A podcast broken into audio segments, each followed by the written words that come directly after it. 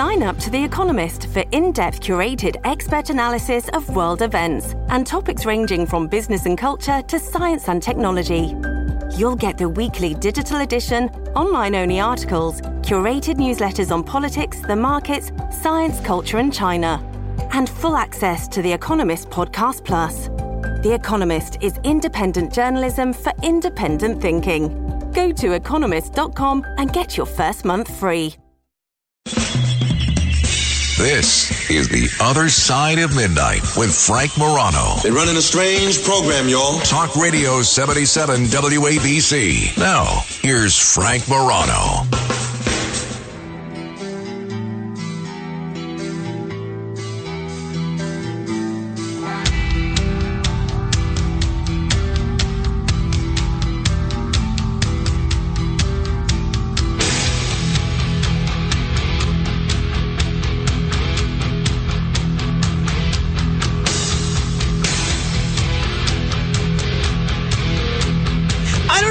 Noticed, but we are in the midst of a presidential campaign. Even if you have noticed that we're in the midst of a presidential campaign, I'm betting you haven't noticed that the media right now is trying to tell you who the major candidates are. When I say the media, I don't generally, I don't just mean the mainstream news networks that you so often hear villainized on talk radio. No, even uh, conservative outlets like Newsmax, Fox News, talk radio to some extent, they have tried to make the contest in general and the Republican primary contest specifically a contest between one, two, maybe three people. But in doing so, not only are a lot of great ideas being ignored, but a lot of great people that might inspire people to become more active in politics or want to learn more about the presidential process are being ignored. One of those candidates that I don't feel has, has gotten nearly enough attention, and look, I hope we have every presidential candidate on this program, Democrat, Republican, Independent, whatever, from uh, Joe Biden to Afroman and everybody in between. One of the candidates that I don't feel has gotten nearly enough attention is a legendary radio and TV talk show host, a former candidate for governor of California, a man who's likely to soon be in the National Radio Hall of Fame. Gentlemen, I've had the privilege of knowing for over a decade, the one and only Larry Elder. Larry, thanks so much for coming back on the program. Well, Frank, thank you so much, and thank you for that wonderful introduction. And I couldn't agree with you more. It's not like I crawled out of a rock somewhere. I've been doing TV and radio for 30 years. Uh, I'm a New York Times bestseller author.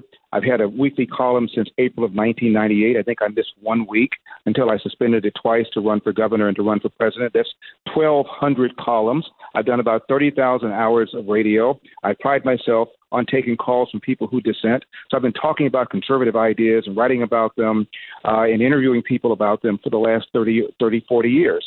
And uh, when I ran for governor, as you pointed out, I got three and a half million votes on the replacement side, because you know, it was a two part deal. The first part is, do you want to replace Gavin Newsom? Uh, and if 50% plus one had said yes, I would have been governor of California because I got uh, three and a half million votes, 49% of all the votes that were cast for the so called replacement side of the ballot. The next highest finisher was 9%. Uh, in eight weeks, I got in with only eight weeks left. I raised $27 million, more than the other 45 replacement rivals combined. Uh, California has 58 counties. I carried 57 to 58. The only one I lost was San Francisco. I lost it by 149 mm. votes. And Frank, get this: I did not get endorsed by the state party. I did not get endorsed by the national party. They did not give me one dime. And after it was obvious I was a front runner, I didn't even get any verbal support. Out of all of the congressional House members in California, Republicans, two verbally supported me: a, a woman named Michelle Steel uh, and a guy named Doug LaMalfa. All the rest of them stayed out of it because Kevin McCarthy said the guy we want to uh, lead this charge is a guy named Kevin Faulconer, who is a two-term mayor of San Diego. Frank, I carry San Diego County by 30 points. So, so you know, I, I no, I mean, so, obviously, so, so, it's a little irritating. So it's a little irritating that I am often excluded from polls, even though I've got the one percent that's necessary for me to qualify for that first debate next uh, next month well, in I, Milwaukee. I, speaking, speaking, of which, and I'll shut up. Speaking yeah. of which, I need 40,000 individual donors. Go to my website, larryelder.com. You can donate as little as $1 in order for me to qualify for that first debate next month. And I'll be talking about some of the issues that Frank and I are going to get into in a few minutes. Well, so I, am glad you mentioned that because I want to ask you about that debate criteria in a second. And uh, people just uh, keep in mind if you give a dollar to Larry Elder, even if you're not sure who you're going to vote for yet, or even if you just think Larry brings some value to the debate stage, you're helping him get to that debate stage by if you're one of those 40,000 contributions. Larry, uh, you alluded to a couple of highlights from your illustrious career. New York Times best-selling author, uh, legendary radio and TV talk show host. You've also been a um, an attorney. You actually have a star on the Hollywood Walk of Fame. I think you're the only person in the race other than Trump that has a star on the Hollywood Walk of Fame. You've got a lot going on personally, professionally. Your media career was skyrocketing after that California gubernatorial candidacy. Why, with everything you have going on, why make the decision to run for president? I know what goes into running for any office, especially a national one. I know the toll it can take in terms of time. It's sometimes in terms of your finances, in terms of energy. Why make that sort of a sacrifice to run for president? Why is this so important to you? Well, Frank, you're right about the toll it takes on, on energy, on time, uh, and on finance. I mean, I, I'm not a multi-centimillionaire. I'm not a billionaire. Uh, I still have bills. This is a huge, huge sacrifice for me, and you don't get it back. I'm doing it because I give a rip about the country. My dad was a World War II um, uh, Marine veteran. Uh, he served on Guam. My older brother Kirk was a Vietnam era veteran. He was in the Navy in the Sixth Fleet um, in the Mediterranean. Uh, my little brother Dennis was uh, actually in Vietnam in the Army. I'm the only one that didn't serve, frankly. I never felt good about that. This is my opportunity to give back to my party and, more importantly, to give back to my country, and that is why I'm doing this. I'm running as a America First, Make America Great Again guy. I've already pledged whoever the nominee is I will support him or her. If the nominee is the current front runner, I will do what I did in 2016 and 2020, and that's support him or campaign with him and for him uh, if asked to do so. But there are some things that we are not talking about, Frank, and it just drives me nuts that we're not. Number one, the epidemic of fatherlessness. 70% of black kids now enter the world without a father in the home, married to the mother. That's up from 25% back in 1965. In fact, 25% of white kids are now entering the world without a father in the home, married to the mother. And 65 is important because that's the year that Daniel Patrick Moynihan published something called The Negro Family, a case for national action, a lefty who later on became a, a Democrat senator from New York uh, he talked about how horrible it was that so many black kids entered the world without a father in the home married to the mother. And to that end, Lyndon Johnson launched a so called war on poverty. And what we've done since then is we've incentivized women to marry the government and incentivized men to abandon their financial and moral responsibility. And many of the problems we talk about, whether it's crime, whether it's bad schools, are all, all downstream from this. And the stats are clear. When you're raised without a father, you're five times more likely to be poor and commit crime, nine times more likely to drop out of school, and 20 times more likely to end up in jail. And nobody's talking about it. The left is not talking about it because they caused it. We don't talk about it because we fear being called racist, or if you're a black person talking about it, you're going to be called, as the LA Times called me, the black face of white supremacy. And then there's this big, horrific lie that America remains systemically racist. It's a lie, Frank, that's pushing stuff like uh, reparations and race based preferences and critical race theory and diversity, equity, inclusion, but it's a lie getting people killed. It's called the Ferguson effect or the George Floyd effect, and that's a phenomenon of cops pulling back all over the country for fear of being called systemically racist. And as a result, in the last several years, there were thousands of people who were dead or who have been physically injured who otherwise would not be dead, would not have suffered if the police had been doing their normal proactive policing. This is a lie that Democrats push and push and push because they want to get black people angry and thinking about social justice and equity, however you define that, rather than crime, rather than bad schools. Which brings me to the next thing. Let's just take a couple of cities. Baltimore. 13 public high schools, Frank, in Baltimore. Zero percent of the kids can do math at grade level. I kid you wow. not. Another half, another half a dozen, only one can. Chicago, 53 government schools in Chicago, 0% of the kids can do math at grade level. Yet the Democratic Party opposes school choice. Uh, you've got some very good charter schools in your state in New York. They oppose school choice because one of their biggest funder, if not their biggest funder, is the teachers union, and they're adamantly opposed to school choice. So this is a party of, of slavery, of the Confederacy, of Jim Crow, of KKK, the party of the, the Dred Scott decision, the party that destroyed the family, and the party that is now maintaining a monopoly on education uh, in urban schools, uh, meaning that black kids are getting a substandard education. It is outrageous. If I can get those issues front and center Frank, I will feel that I've given back to my party, and more importantly, I've given back to my country. And that is why I'm doing this. If people are uh, just tuning in, we're talking with Larry Elder, a Republican candidate for president. You can learn more about his candidacy at larryelder.com. You can also help him make the debate stage by uh, kicking in a dollar.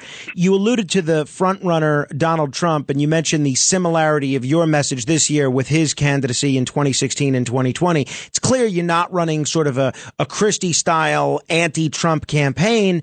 And a lot of the people who follow you on Twitter, when you uh, talked about uh, trying to get the 40,000 donors to meet the debate stage and that you were coming on this radio show, which I appreciate, they, and these are people that follow you on Twitter, many of whom like you, person after person said Trump, Trump, and only Trump. Another person said 2028 would be a better option. There's a Republican train in the form of Donald Trump that's due his rightful seat in 2024. A whole bunch of other people saying that they love you, they really like your message, but they're for Trump.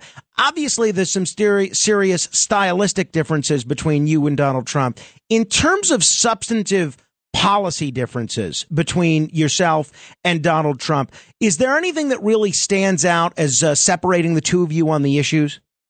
No, it, and there are some minor things, but they're minor. What I'm trying to do is to get whoever is the nominee to talk about the things you and I just now talked about. And I would add a couple of other ones too. We need to have an amendment to the Constitution to fix spending to a certain percentage of the GDP, with exceptions for war and for natural disaster. Both parties spend. Government's gotten bigger under Ronald Reagan. It got bigger under George Herbert Walker Bush. It got bigger under W. It got bigger under Donald Trump.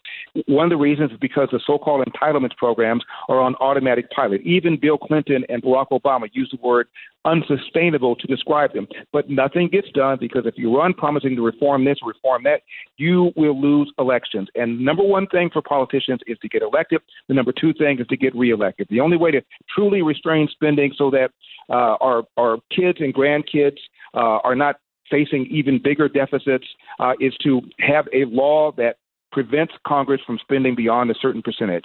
It'll take uh, the president to push that from the bully pulpit, but the Constitution has been amended on average every 10 years since it's been ratified.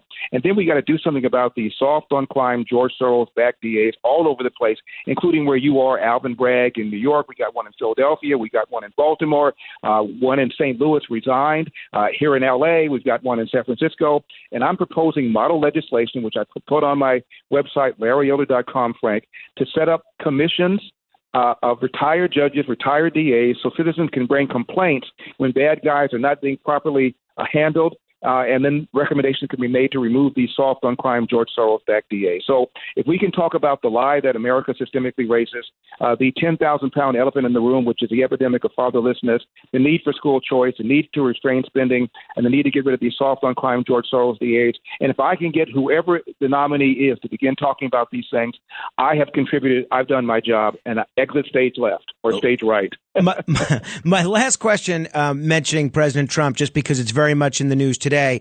The news came out yesterday that he's received a, a target letter and that he may be indicted in this uh, January 6th probe. This would be his third indictment.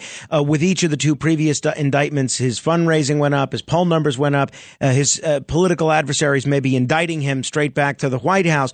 One, I'm curious what your reaction was to this uh, news of a likely indictment and and if you are elected, do you think you'd be likely to pardon President Trump?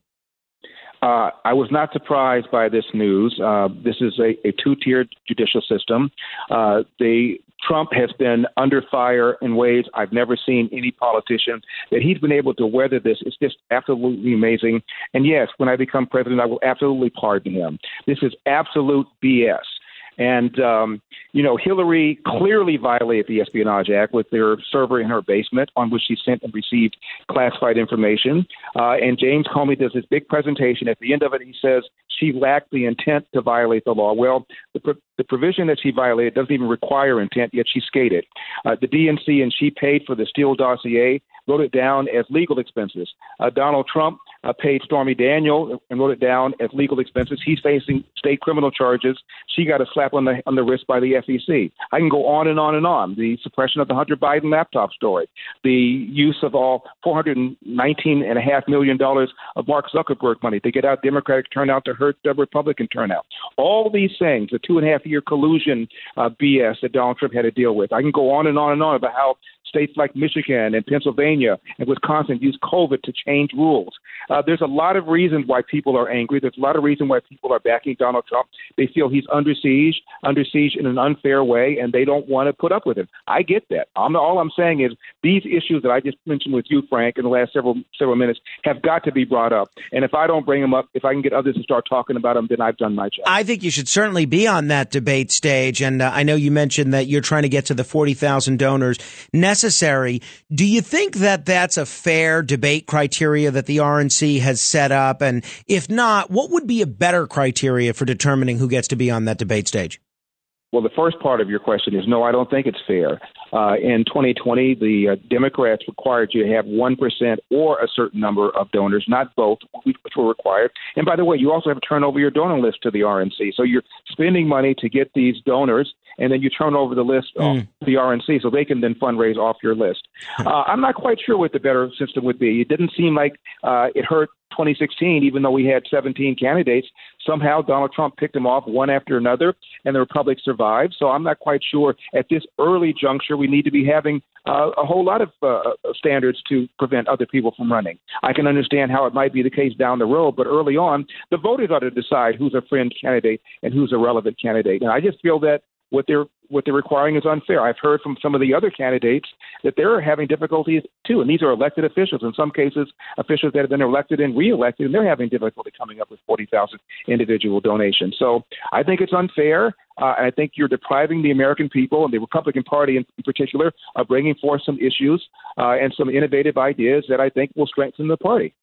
You have not gotten the same sort of media coverage, both in terms of volume and quality, that Donald Trump has gotten, Ron DeSantis, even folks like uh, Tim Scott, Chris Christie, Vivek Ramaswamy, and Mike Pence. I'm curious if you have a theory as to why the media hasn't given you the kind of equal coverage that some of the other candidates have gotten. And I'm curious if you have a theory as to why so many of these polls don't include you in the question? Well, the LA Times referred to me as the black face of white supremacy. Another LA Times columnist, Frank, referred to my views as white supremacist. Uh, a local black talk show host in LA that I interviewed with when I ran for governor referred to my views as anti-black. So I, I, I don't know uh, why that I'm, I'm being treated this way. I mean, my goodness, for a while the recall was in the margin of error. I got outspent about seven to one. California is the biggest state uh, in the union. I was running for a job that would have made me the leader of what, if this were a separate country, the fourth largest economy in the world. So I think I'm not getting enough respect. I feel like Ronnie Dangerfield over here. uh, George Will mentioned in his column over the weekend that he expects the Republican nominee to be someone other than Donald Trump or Ron DeSantis because he thinks that um, people just don't like a preordained choice. They like to, whenever the, it looks like something's going to happen, they like to go the other way.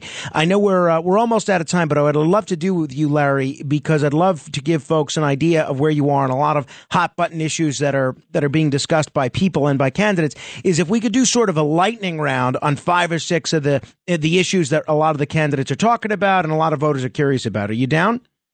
I'm down. Okay, Ukraine situation. What are we doing? Uh, Putin's already lost this war. Uh, the experts expected this to last for a few days, maybe a few weeks. He's lost around 200,000 troops. Uh, that would be the equivalent in American terms of us losing almost 400,000 troops. There was an attempted coup. Uh, his economy is in free fall. About 20 generals had either been killed on the battlefield or have been uh, disappeared. Um, and China has leaned on him to prevent him from using nuclear war. He's looking for an off ramp. I believe we ought to put pressure on both sides to give him the off ramp. Was the first step back the right thing to do? Would you uh, pull that back if if you're elected president? Well, keep in mind, we wouldn't be having this conversation if uh, Joe Biden hadn't pulled out the way he did from Afghanistan, leaving $80 billion worth of equipment, uh, leaving stranded hundreds of Americans uh, and collaborators, not even telling our allies and encouraging Putin because Putin perceived him properly to be a weak commander in chief. That said, I would have uh, gone along with the West providing some material to uh, to Zelensky to fight this man uh, and to uh, uh, prevent him from keep going. You know, if he had toppled Ukraine, he then would have, in my opinion, possibly gone uh, even further uh, and threatened NATO countries, which would have invoked Article 5. Uh, an attack against one is an attack against all. So I think that uh, giving Got him it. some arms, ammunition early on was, was a smart thing to do. But at this point, I think we should try to put pressure on both sides to, to, uh, to end this thing. The, the bipartisan First Step Act on criminal justice reform that President Trump signed, was that the right move? It's been criticized by some conservatives. Well, it, it was it was bipartisan. Uh, even uh, Van Jones on CNN criticized it. Uh, he supported it. Uh, Van yeah, Jones. yeah, right. yeah, yeah. He did. Uh, I think about five thousand men, mostly black men, and had their sentences reduced an average of around seventy months by the time Donald Trump left. Uh, it seemed to me it was the right thing to do. Obviously, you're, you're running a risk that some of these people are going to going to re reoffend once they're released. But it seems to me that many people had very long drug, long drug offenses that were not violent offenses, and I've got no problem in uh, in the First Step Act. Social Security. Do we need to gradually raise the retirement age? We need to ultimately uh, privatize it, which is what George W. Bush uh, tried to do to allow people to privatize a portion of their contributions. He got hammered, uh, and the Republican Party did what they what what is one of their favorite things to do, uh, which is to run for the hills. And they abandoned him. And Nancy Pelosi said, it, said that he gave her a political victory because once you uh, even talk about tinkering with Social Security, they're going to scream the P word, privatize, uh, and nothing gets done. Even Bill Clinton set up a commission, and the commission t- suggested either getting a better rate of return, which is privatization in part, or changing the rules of eligibility, or both.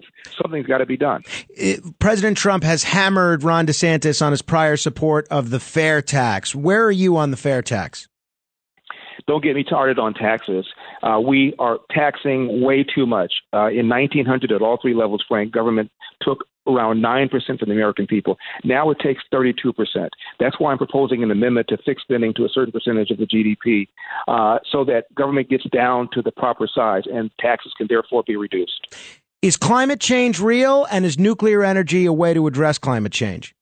Uh, the climate is always changing. Climate climate change alarmism uh, is is a is is BS. Uh, the idea that in 10 years, 15 years, 12 years, all these predictions uh, the planet's going to implode are, are nonsense. I remember in the 70s when I was in college, uh, there was a cover story on either Time or Newsweek, I forget which one, called The Big Freeze. And the same kinds of people today were predicting that the, that the climate is going to go into this big chill. Um, so, uh, uh, nuclear, I, I'm an all the, all the above guy, and even Gavin Newsom has now stopped what was going to be the shutdown of the last remaining nuclear power plant here in California because oh, at one time we got around six or eight percent of our energy from nuclear, and now pretty soon we, we will get zero, and we're having rolling brownouts uh, because we haven't really uh, done the right kinds of things on our energy grid. So yes, uh, I, I, support nuclear. Uh, there's a lot of people believe the abortion issue cost the Republicans some key elections in 2022. Mike Pence says he is enthusiastic about supporting a national abortion ban. President Trump hasn't said what his position would be on that. Where, where's Larry Elder on the question of a national abortion ban? I, I agree with you. The uh, overturning of Roe v. Wade, which is a proper thing to do, hurt us in the, in the midterms. Uh, I don't agree with a national abortion ban because uh, the issue was always a state issue until the Supreme Court took it up in 1973. And it seems to me we're being hypocrites by saying uh, Roe v. Wade was wrongly decided because they took away this issue uh, that was in the states. Now let's have a national law for it. Uh, I'm a pro life guy. I believe that life begins at conception, but I believe every individual state should make their determination. Daylight saving time, make it permanent, do away with it, or keep it the way it is now? I haven't given that any thought. I have no idea. okay. Finally, Larry, a lot of the cynics, even people that agree with you, some people may say that um, you're doing this, meaning running for president, in order to garner publicity. Other people have done that before. Al Sharpton, Alan Keyes, they both got TV shows from this. Mike Huckabee got a TV show after running for president. Is there any element of publicity seeking in running for president? Frank, I've given up my TV show. I've given up my radio show. I've given up my column. I've given up a great deal of money that I was making from this. And I said earlier, I don't get it back. All the things that other people uh, perhaps might have run to get, I've already had. I'm losing them, and with no guarantee I'll get back my column. I was in 80 different outlets. No, what they do is have a a, a guest columnist uh, until I come back. This time I'll be off for a whole year. The other time I was off just eight weeks, as I mentioned. There's no guarantee I get my TV show back. There's no guarantee I get my radio show back. I'm doing this because I give a rip about the country. As I said earlier, I need to give back at my age right now where I'm still energetic and still enthusiastic, I can still do this. This is why I'm doing this. By the way, I do have a book. I guess some people could argue I'm trying to sell a book, but I had the book before I decided I was going to run for president. It's called As Goes California My Mission to Rescue the Golden State and Save the Nation. And it's about what our one party uh, Democrat Party has done to the state of California in terms of crime, in terms of homelessness, homelessness, in terms of the price of of, uh, of a home. Average price in California, 175 percent above the national average, and people are leaving California for the first time in 170 years. And my book talks about that. Larry Elder, check him out, LarryElder.com. Learn more about his ideas. You can contribute to help him get on the debate stage. Larry, one election which you're a cinch to win, as I know you're on the ballot right now to be in the National Radio Hall of Fame. I don't see you losing that by a country mile. So uh, best of luck to you in both the presidential race and the National Radio Hall of Fame election. I hope we get to talk a lot between now and the election. You know where to find me, Frank. Thanks for the time. I appreciate it. Thank God you, bless. Larry Elder.